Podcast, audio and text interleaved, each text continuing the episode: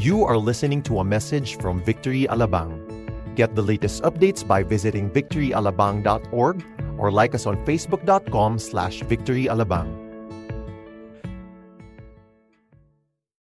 How many of you have been convicted so far as we journey through the book of James? You know, my encouragement for all of us is that you go and read the book of James uh, over and over again. It is a practical book. I know that um, this is uh, somehow during the first few hundred years of Christianity, this has even been a, a very controversial book, particularly with uh, Martin Luther, and I'm going to uh, point about that later on. So, why don't we go ahead and dive and uh, look at the scripture this morning? We're going through the scriptures uh, from the book of James. This is a six week series. Uh, this is week number four. Open your Bibles to James chapter 2, verse 14 to 26. What good is it, my brothers, if someone says he has faith but does not have works? Can that faith save him? Can we read that last sentence? Can that faith save him? If a brother or sister is poorly clothed and lacking in daily food, and one of you says to them, Go in peace, be warmed and filled, without giving them the things needed for the body, what good is that? So also faith by itself, if it does not have works, is what? Is dead. But someone will say, You have faith, and I have works. Show me your faith apart from your works, and I will show you my faith by my works. You believe that God is one, you do well. Even the demons believe and shudder. Do you want to be shown, you foolish person, that faith apart from works is useless? Was not Abraham our father justified by works when he offered up his son Isaac on the altar? You see that faith was active. Everybody say active. It was active along with his works, and faith was completed by his works. And the scripture was fulfilled that says, Abraham believed God, and it was counted to him as what? As righteousness, and he was called a friend of God. You see that a person is justified by works and not by faith alone. Now, we're going to talk about this in a while. And in the same way, was not also Rahab the prostitute justified by works? when she received the messengers and sent them out by another way. For as the body apart from the spirit is dead, so also faith apart from works is dead. Let's pray. Father, thank you so much for uh, this word that we're about to talk about today. I pray that you bless the preaching of your word from this pulpit. Thank you, Holy Spirit, that you would help us to understand what it really means for us to have genuine faith. Faith that truly justifies, faith that really saves. We thank you, Lord God, that you would allow each and every one of us to walk out of this place changed with a renewed vision and passion, Lord God, to obey your word. In Jesus' name we pray. Amen. You know, when you look at the book of James, James is actually the half brother of, of Jesus. And so, you know, how many of you know that, you know, growing in the same household has its own advantages as well? He's probably you know, looking at Jesus and watching him. And, you know, he, you know, Jesus grew up as a normal kid, but yet later on, when he was called in the ministry, something changed when he started, you know, preaching the word, and you know, when God released him finally uh, to to to uh, to do kingdom work. And so, when you talk about James, James is a person who, you know, who wrote about the essentials of Christianity. He is not confused that the, the only way to be saved is by faith in the work of Christ. I want to go ahead and say that because, you know, when you talk about the scriptures, particularly that we have read, you know, when you talk about, you know, faith that justifies, really uh, has to be with works. Where does that come in? You know, when we talked about our last series, The Great Exchange, we looked at the book of Ephesians, and the Apostle Paul was so clear that, you know, for it is by grace you have been saved through what? Through faith. It is the gift of God, not by what? Not by works. Everybody say, not by works. Look at the person beside you and tell that person, not by works. You and I are saved not by works. Now, maybe now, as we're reading the book of James, now, okay, okay Pastor Yale, now, how, how is this going to reconcile that we have just read that works is so much important for us that these two go hand in hand. Now, how many of you know that there are so many things that are famous uh, pairs, like Batman and Robin, Lone Ranger and what? tonto. Even the Lone Ranger has a tonto, right? Uh, kapit, gatas. you know, but when you talk about the book of James, it's faith and works. Now, don't get confused. You don't have to work for your salvation. We want to go ahead and revisit that and emphasize that as a church, we believe that we are solely saved by faith in Christ alone. Sola fides, only by faith. Sola gratias, only by grace. Sola Christos, only by Christ alone. We are saved only by the finished work of Christ alone on that cross. And there's nothing that we're going to question about that. What is James talking about here? You know, Martin Luther, the founder of the reformist movement back in the day, you know, he was the one who actually, you know, uh, hammered that 95 theses at the church, you know, talking about and protesting about the abuses of the church during that time, about the indulgences, and how the church at that time was using their customs and their uh, religion, so to speak, if I may use that term, in order to advance their own agenda. That somehow he was convinced, and he was the one who said, and he was emphasizing what Romans uh, was saying, Paul was saying to the Romans, that the righteous shall live by faith.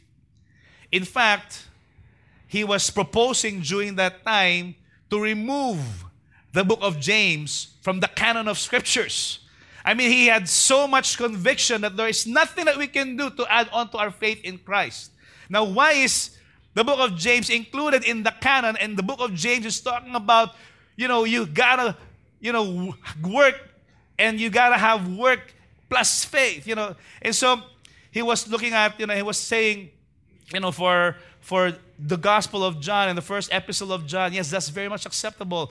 For the most part, the Pauline epistles, all the writings of Paul, was very much acceptable. And then he went to the book of James and he called this book or this writing a straw epistle. For the others, he was talking about them as the major, as a strong epistles. But yet, when he referred to the book of James, he was saying that it is a an epistle made of straw. It is, you know, we're not even sure if this should be here. But yet, the book of James is so clear. James, as he was writing this, he was not contradicting the, the, you know, the gospel that is being preached by the Apostle Paul. He is not contradicting that the justification comes solely by the work of Christ on the cross. What he's saying is he is challenging us Christians then and now, if you have faith, and how many of you have faith that you are saved? Please raise your hand. You have, you have faith, right? It's one thing to proclaim that we have faith. You know, talk is cheap. That's why, you know, there's only talk, right? You know, in, in, in a different plans right now. Talk is cheap. What is more difficult is to show the talk. You've got to walk the talk. And if we're saying that we're believers and we're saying that we're Christians, do the people around us see our Christianity or our faith in action? That's the whole point. That's the whole essence. Yes, you are saved. There's no question about your salvation in mind. But the question is is our salvation effective in this world that we live in now? Salvation definitely is solely by grace, it cannot be earned. You cannot work for it. You cannot do it by indulgences. You cannot pay yourself to heaven. You cannot work yourself to heaven. It is solely received. It is a gift of God. Indeed, the just shall live by faith. It is solely by faith that you and I are saved. As you revisit Ephesians chapter 2, verse 8 and 9, let's all read this out loud. One, two, three. For it is what? By grace you have been saved through faith, and this not from yourselves, it is the gift of God, not by works, so that no one can boast. We know that we are saved through faith solely by the work of Christ. But yet, this particular chapter did not end in verse 9. There's actually a verse 10. And in verse 10, what, it, what did it say? For we are God's workmanship created in Christ Jesus to do what? to do good works which God prepared in advance for us to do. The reality of someone's profession of faith will be demonstrated by one's action. If you really believe in what you believe, then show it by the way you live your life. I mean, are we really Christians? I mean, if you're in your office and the people know that you are a believer and you're a Christian, how do you show your faith to them? Are you the one that actually, uh, you know, comes into work, comes to work early? Are you one who actually is a, uh, you know, a reconciler? Are you one who readily forgives when you are offended? Or are you the one who normally spreads gossip around in the office? Or are you the one who normally, you know, comes in late? Are you the one who does not even deliver the deliverables, you know, from the boss? And the boss knows that you're a Christian and yet you don't represent the, you know, the, the gospel well. I mean, are we really showing the world how it is to live as a Christian? And the apostle James is actually talking about this, and this is an important aspect in our walk. James wants us to evaluate our Christianity. He wants us to go and he's zeroing in on what we really believe in. James wants us to be honest with our relationship with God. And if we're saying we're Christians and we're believers and we're, you know, we're, we're saying we're, we believe in God, we're saying that we are followers of Christ. Really, are we followers of Christ? You know, they looked at the 100, top 100, uh, I think I shared this once, top 100 people uh, in the whole of history and they actually graded who's the number one person, the most influential person of, of all time. It would have been Jesus, number one. However, because according to the survey, because the followers of Christ are not consistent with the teachings of Christ, Jesus was relegated to number three and Muhammad was number one. There's so much of the world is looking at when you talk about Christianity. You know, when you talk about Christianity, yes, we can share the word, we can actually share the good news, but can we actually show the good news? Can we actually demonstrate the good news? We must be a people that deeply love the world, but at the same time deeply hate the world. We love the world for what it is, and we love the world because God loved the world that He gave His Son for us. But yet, we have nothing to do with the world. And that is exactly what James is also saying in his epistles have nothing to do with the world. Do we love the world to the point that we are able to sacrifice and pray for the world and actually be part of an agent of change for the world? Do we love it to that point that we're willing to sacrifice ourselves and give of our resources in order for us to see change happening in the world? Following Jesus well makes us hate the world enough to change it. But it also makes us love the world to think it is worth changing. You know, we need to, you know, put it in our hearts that yes, God has called us to be in the world, yet we are not of the world. They're two different things. You are there, but you're not really part of it. Amen. We are agents of change. In verse 17, we see this three times in the passage that we have just read. So also faith by itself, if it does not have works, is dead. Faith without works is dead. He's not confused. James is not confused about theology. James is trying to get us to be Christians of integrity. He wants our faith to be a faith of integrity. And you know what integrity means? Integrity means whole. Integrity comes from the word integer or integrated. It means that you know it's a it's a summation of the wholeness of the different parts. It's one and the same. He wants our faith to be integrated. He wants your speech to be integrated with your heart. He wants your heart to be integrated with your hands. He wants your hands to be integrated with your feet. That what you talk about is how you walk it out. Amen. And that's exactly what the book of James is saying. It's not a question of our salvation, it's a question of walking it out. It's a question of now showing the world who we really are. There has to be a consistency of our profession and our action. A consistency between our proclamation and our demonstration. Now, what does it mean for our faith to be dead? I mean, if, if he emphasized this and he wants faith to always be, you know, uh, translated with action, what does it mean for faith to be dead? Faith, number one, is faith without compassion is dead. If there's no compassion in our walk, then that faith that we are professing is dead. Last week, we talked about partiality, and partiality really is about having favoritism. Now, how many of you have more than one child? You have at least two children. Please raise your hand. Okay? How many of you have a favorite child? Don't raise your hand. You know, how many of you, okay, I'm just going to ask questions here, okay? How many of you find it easy to love one child over the other? Don't you have to answer that. Now, if you have only one child, praise God. That's your favorite child. Madali yun eh. But if you have more than one child, at least two children, and one is so loving, one is just so malambing, one is just so, you know, uh, obedient, and the other one is hard headed, the other one is stubborn. And then you know for a fact that you should not show favoritism, right? But are we doing it? Do you do we actually favor the easy child over the stubborn child?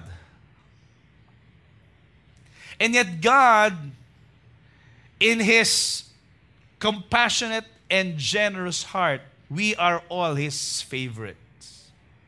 Look at the person beside you and tell that person, You are God's favorite. Act like it. The reason why there was a problem in the household of Jacob was because Joseph became his favorite.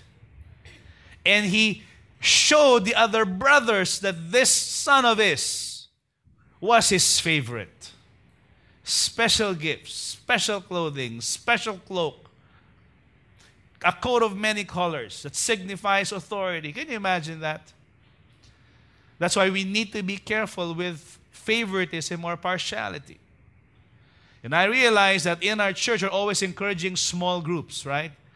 How many of you are part of a small group? Please raise your hand. If you're not a part of a small group, we, have, we want to encourage you to be part of a small group. A small group is actually a group wherein you can actually nurture your walk with the Lord. It, you know, the people around you in that group can help you, pray with you, stand with you, uh, walk with you, uh, learn the Bible together with you. Okay, small groups are great, but the downside of it is if it becomes a clique or a clique group or an exclusive group na tayo-tayo na lang.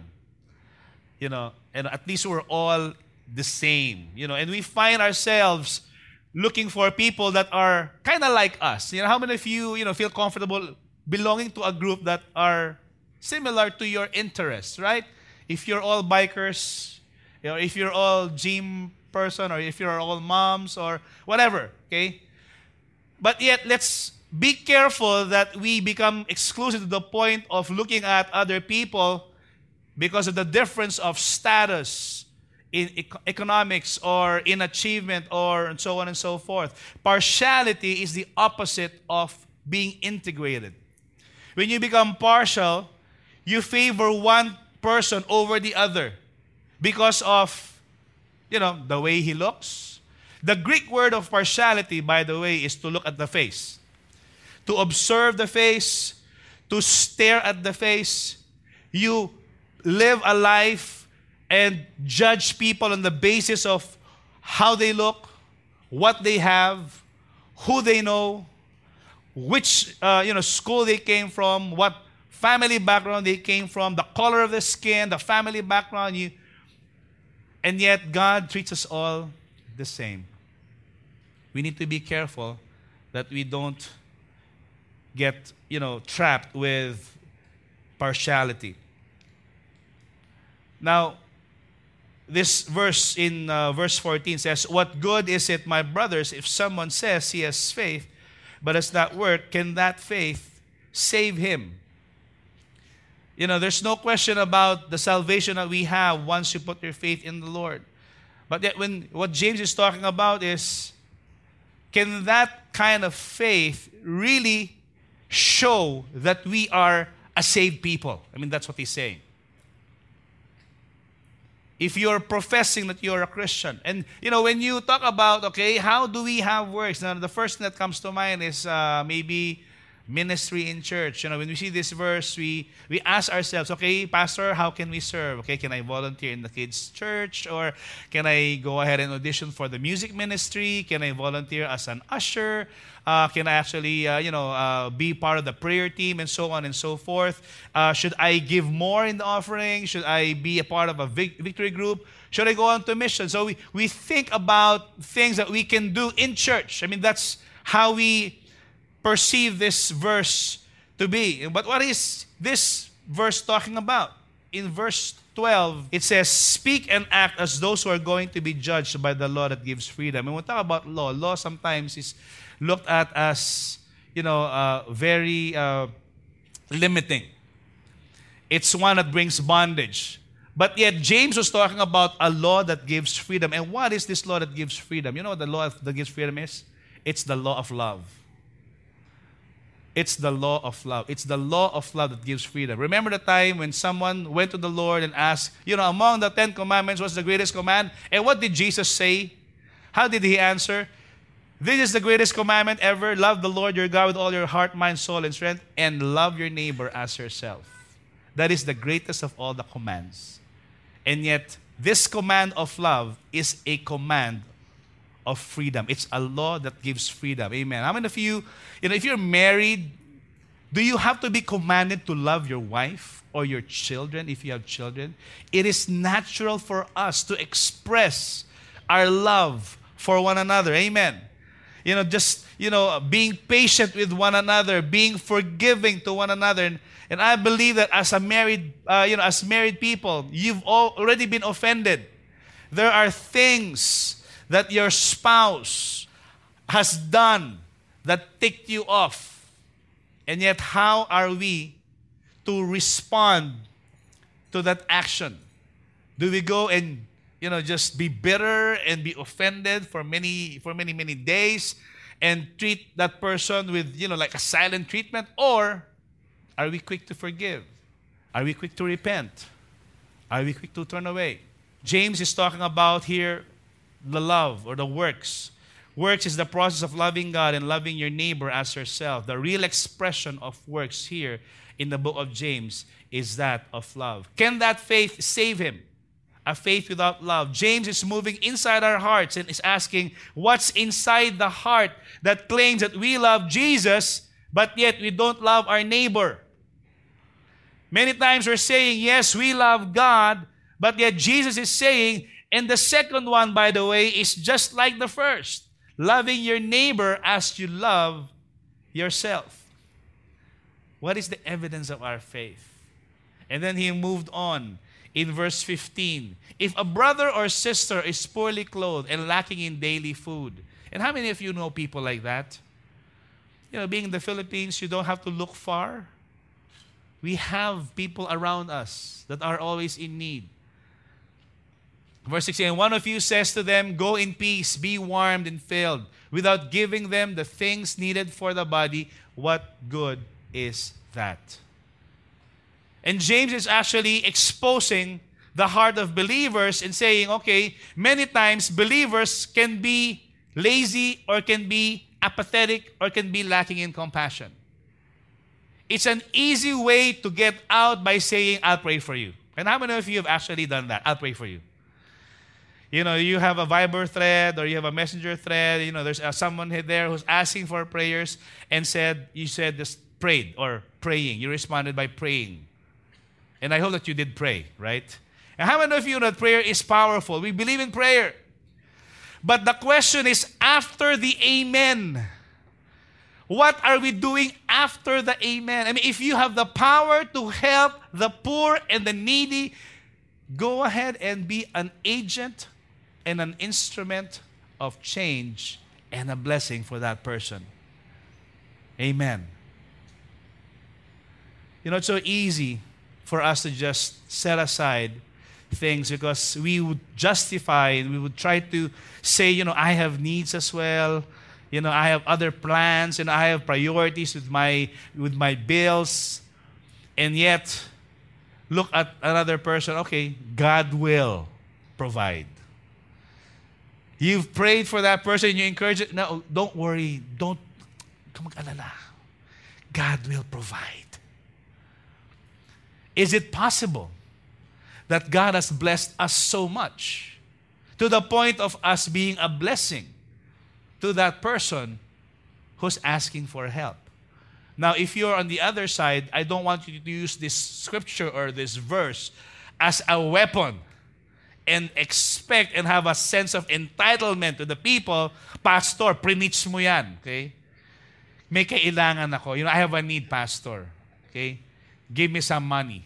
Now, if I have a, you know, if I have the capacity to do it, I'll do it.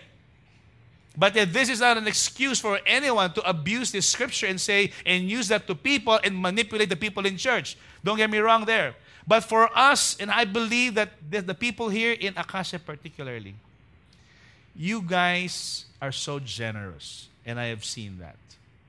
You're generous in the way we have, you know, uh, advanced this, uh, the, the, movement, the kingdom of God. We've seen you, uh, you know, give in missions. We've seen you give in real life, and we're so grateful for that. But what about the people around us?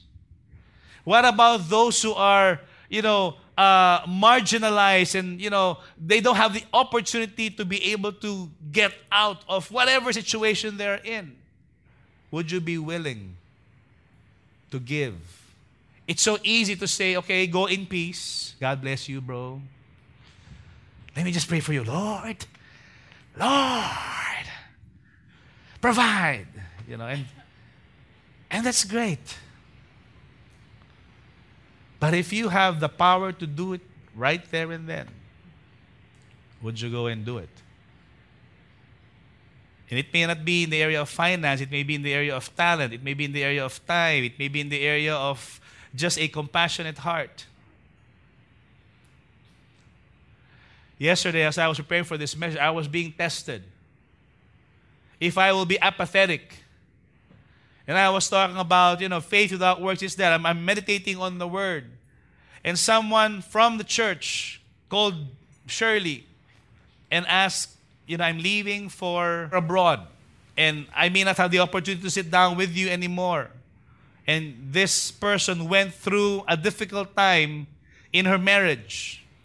And she's asking for a short moment with us to sit down and just hear her, her out and maybe ask for counsel. My first tendency yesterday was I am busy. I have a lot of assignments in my master's program. I have a deadline. I have an ethnographic paper to write, which is about 12 pages. I haven't started. I have a preaching to prepare. And I need to find out if I am ready to preach today. And I have another session right after this, you know, uh, which is, uh, you know, meeting with the leaders. And I could actually justify and actually, you know, say, you know, so many excuses. I'm available. But God spoke to me and said, are you willing? If there's a person in need in your church and you are the pastor, Ariel, are you willing to go out of your comfort zone and show compassion to the people who are in need? And I told Shirley, let's do it. And we went out, we spent three hours with this lady it was well spent. And I went back to the house and continued on with whatever I had to do. But in my heart of hearts, I said, I'm glad that I was able to be a blessing to others. What do you have in your hand? What do you have in your hand? You know, Moses was asked by the Lord, What do you have? I only have a staff. Well, that's more than enough. It's more than enough to show to Pharaoh about my glorious works. He was asking the he was the boy had small fish and small bread. What do you have in your hand? Are we willing to share what we have in order for us to see this small thing become a blessing to many in our community and in our nation? the, the, the tendency of Christianity nowadays is we can actually be so comfortable in church and lack compassion with the world.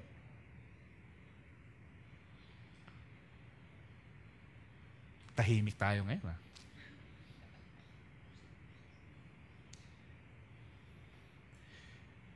Secondly, faith without conviction is dead. When you talk about faith, yes, faith that believes in Christ is the one that saves us. Yet if it lacks compassion, then it's dead. The Apostle James is saying. If it lacks conviction, it is also dead. Intellectual assent is agreeing on our head but not translating how we live. We have certain theology. How many of you are theologians? Please raise your hand. Guess what? You are all theologians. Whether you know anything about the Bible, we have our own concept with God. We have our own belief system. We are all theologians. Some are good theologians, some are bad theologians. But nonetheless, we are all theologians. What is our conviction? Agreeing on a set of Christian teaching is not enough.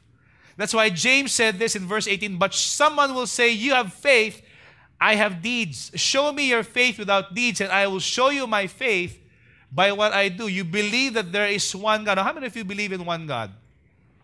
That's basic Christianity. Amen. He's talking about the Shema.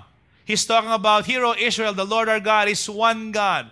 And he was talking to the brothers scattered in the diaspora. He was addressing this letter to Christians. He's telling them, okay, you believe in one God, that's good. You've got the right theology, you've got the right mental assent, you've got the right belief. But even demons believe that. And they shudder. What about us? We believe that there's one God. How do we respond to the one God that we believe in?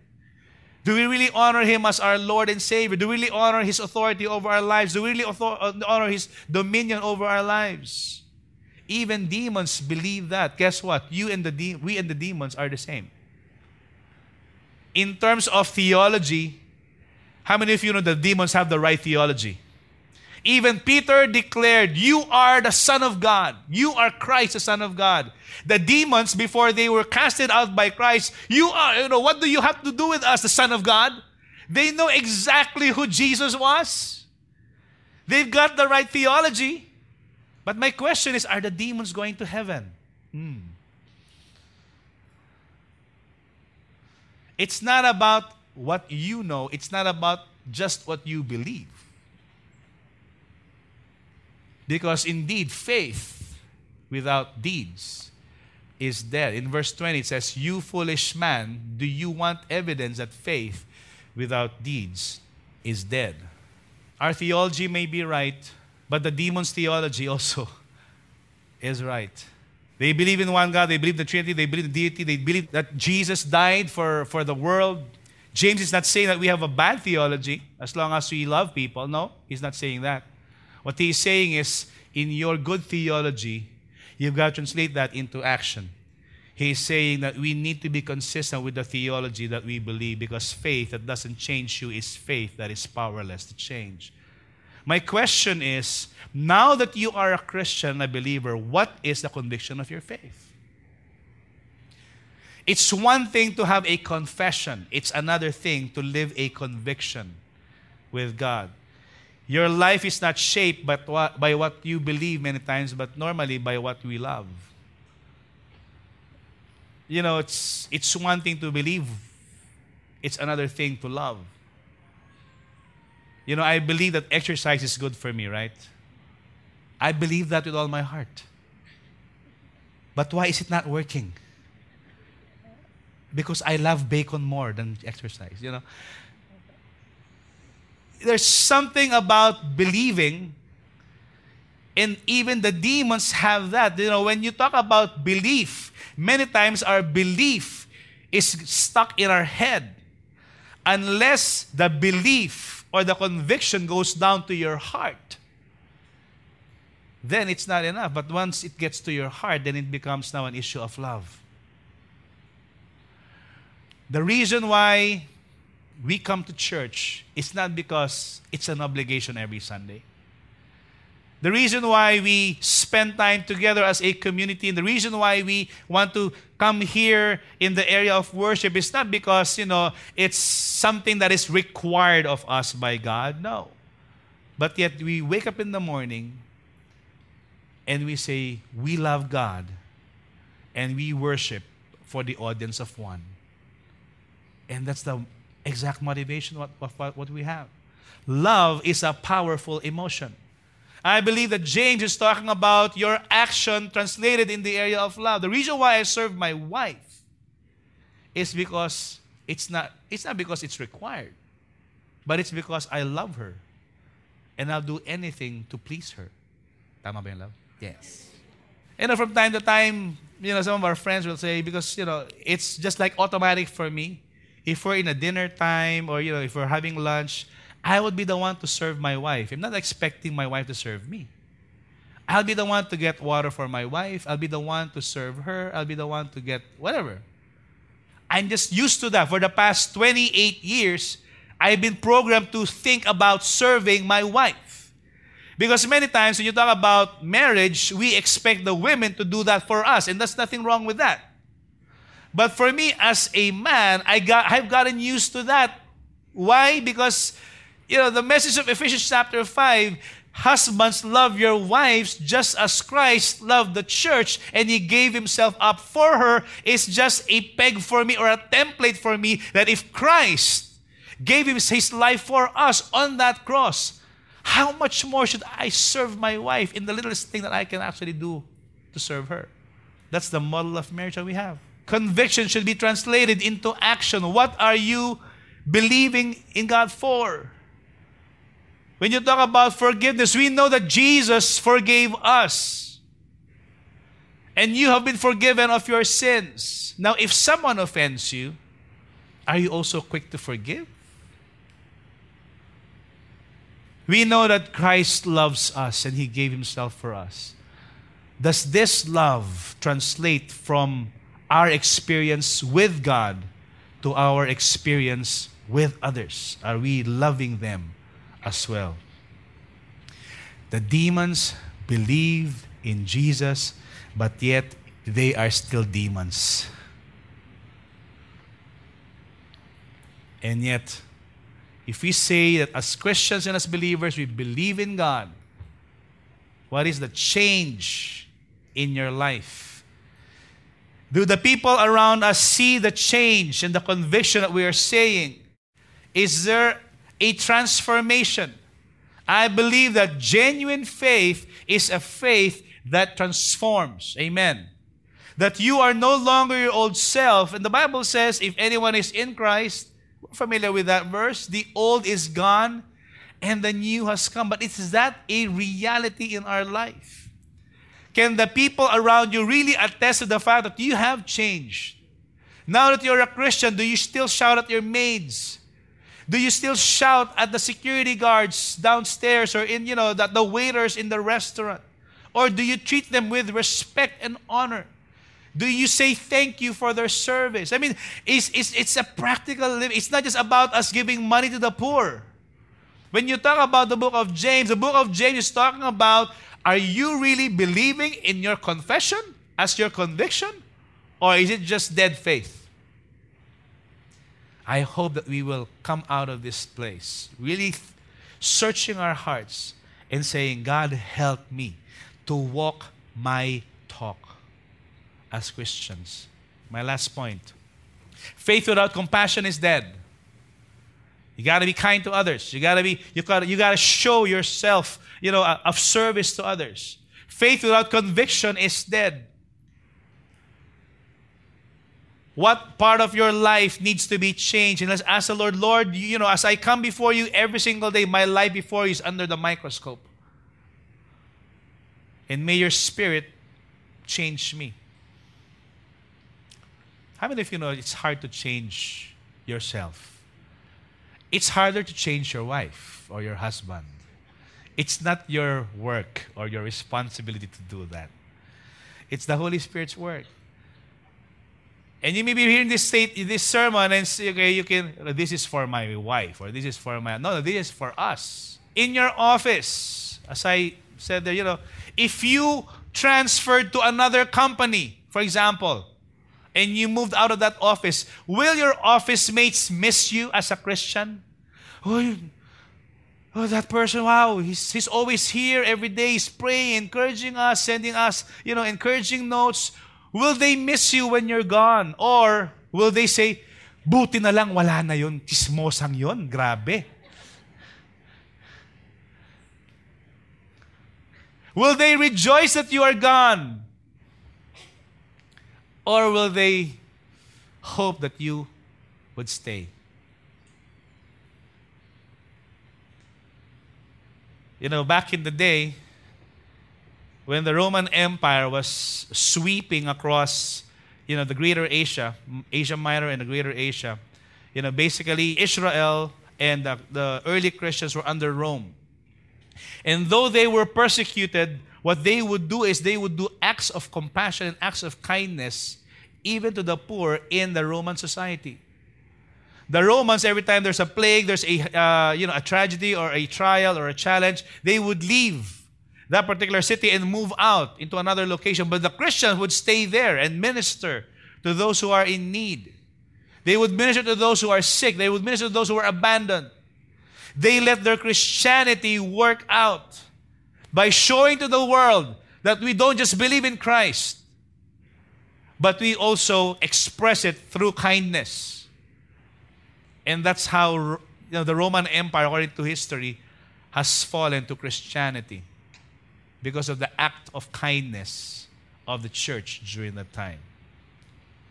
If you study history in, in uh, communism, what Lenin did initially was he actually allowed religious freedom to still stay in communist Russia. But one particular demand that he made to the churches during that time is that you cannot express your good works or your good deeds in the neighborhood around you. You can preach, that's fine, but you cannot show acts of kindness.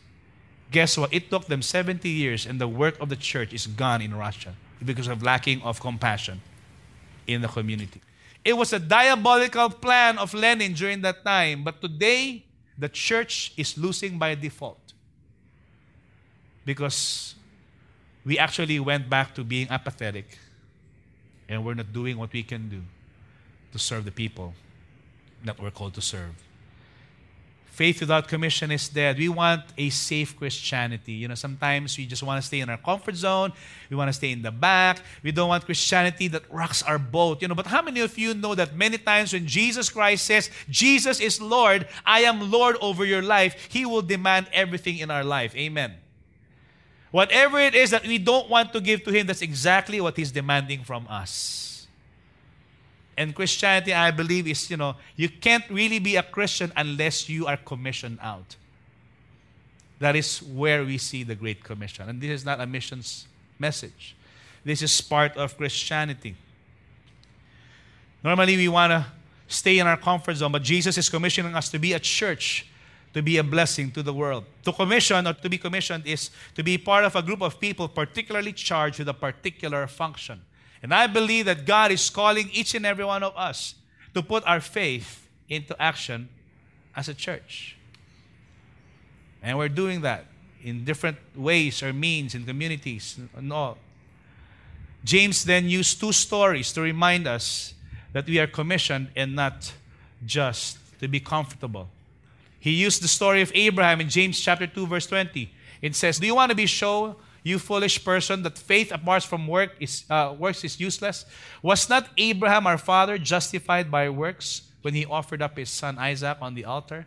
You see that faith was active along with his works, and faith was completed by his works. Now, how many of you are familiar with the story of Abraham? Abraham, you know, was uh, an old man already. Sarah, his wife, was barren. It was, you know, he was 90 years old. When, when he was about 75, God gave him a promise you're going to have a son. 75 years old. Have you actually heard of anyone at 75 becoming pregnant? But yet God gave a promise. And how many of you know when God gives a promise, He's faithful to fulfill that promise? But yet Abraham became impatient with the promise. So he helped God. Lord, you know, look at me. Look at, look at this body. Look at my wife, lalo na. 65 years old, my wife. I'm 75. So what they did was, okay, maybe you can actually have your lineage or my lineage through Hagar. And he sinned by having Ishmael. And yet Ishmael was not the child of promise. It was Isaac. And Isaac finally was born when he was about 90 years old. Are you ready to have your first child at 90 years old? But yet Abraham had Isaac and he was his only son, the son of promise. But yet, why did God ask Abraham to go and sacrifice his son on Mount Moriah? And the scripture was fulfilled that says, Abraham believed God and it was counted to him as righteous, and he was called a friend of God. You see, the person is justified by works and not by faith. And so you see that that particular story, Isaac was you know, brought by Abraham to Mount Moriah, and he even asked uh, Isaac to carry the wood. Can you imagine? You're going to be the one to, be sacrificed. Ikaw pa bumubuhat ng pang-sacrifice sa'yo. Isaac was carrying the wood at the altar of Mount Moriah. And we see this story in Genesis chapter 22. Then Abraham said to his young men, those servants who came with them, Stay here with the donkey. I and the boy will go over there and worship and what? Come again to you. He was declaring that though God told him to sacrifice his son Isaac, that from that mountain they will come down and he will still bring his son Isaac alive together with him. That's why it was credited to him as righteousness. He believed God so much to the point of, Lord, whatever it is that you are telling me to do, I'm going to obey. Because I know who you are. And I know you are a God who's faithful. And I know you are a God of promise. And Abraham took the wood of the burnt offering and laid it on his Isaac, on Isaac his son. And he took in his hand the fire and the knife, so they went both of them together. And Isaac said to Abraham, or his father Abraham, My father! And he said, Here I am, my son. He said, Behold the fire and the wood, but where is the lamb for the offering? Apparently, Abraham did not tell Isaac that he is going to be the lamb of sacrifice. Can you imagine that? Abraham said, God will provide for himself the lamb for a burnt offering, my son. So they went both of them together.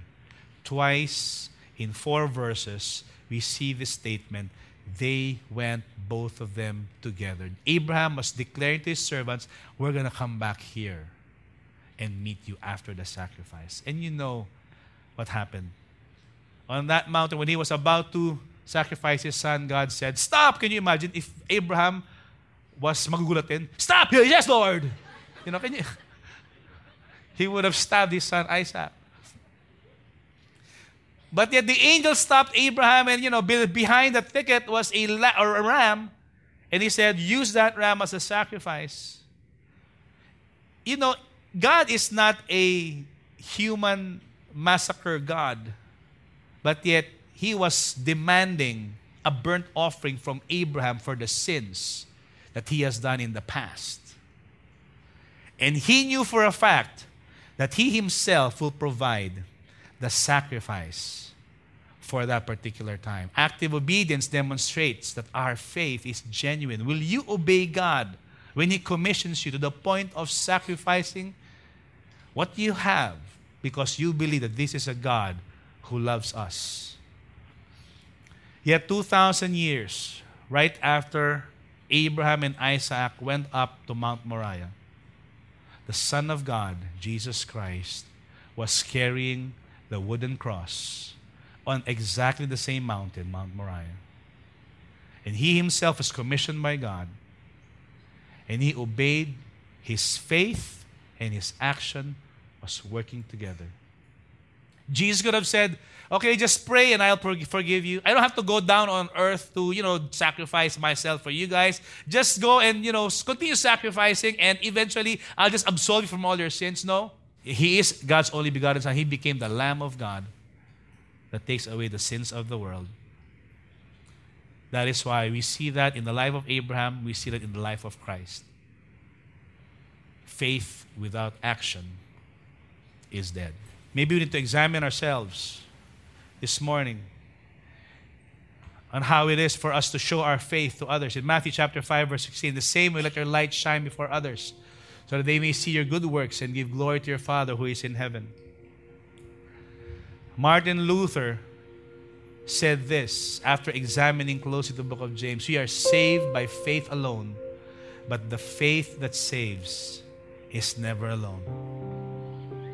We know that when God saves us, it is accompanied by us proving to the world that we are Christians and believers representing His name.